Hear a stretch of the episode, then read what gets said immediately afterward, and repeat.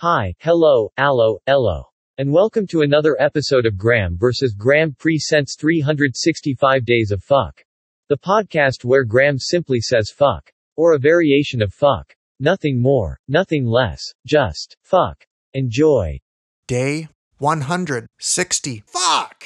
You probably figured out by the title of 365 Days of Fuck that Graeme thinks the word fuck is a five letter word. Why? Because Graeme likes that his fucks are pH balanced like shampoo.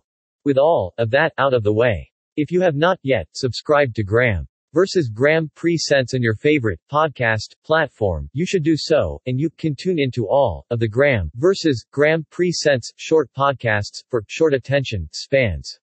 Shows include 365 Days of Fuck, The Weekly Shit, and Monday Monkey Poop. Goodbye.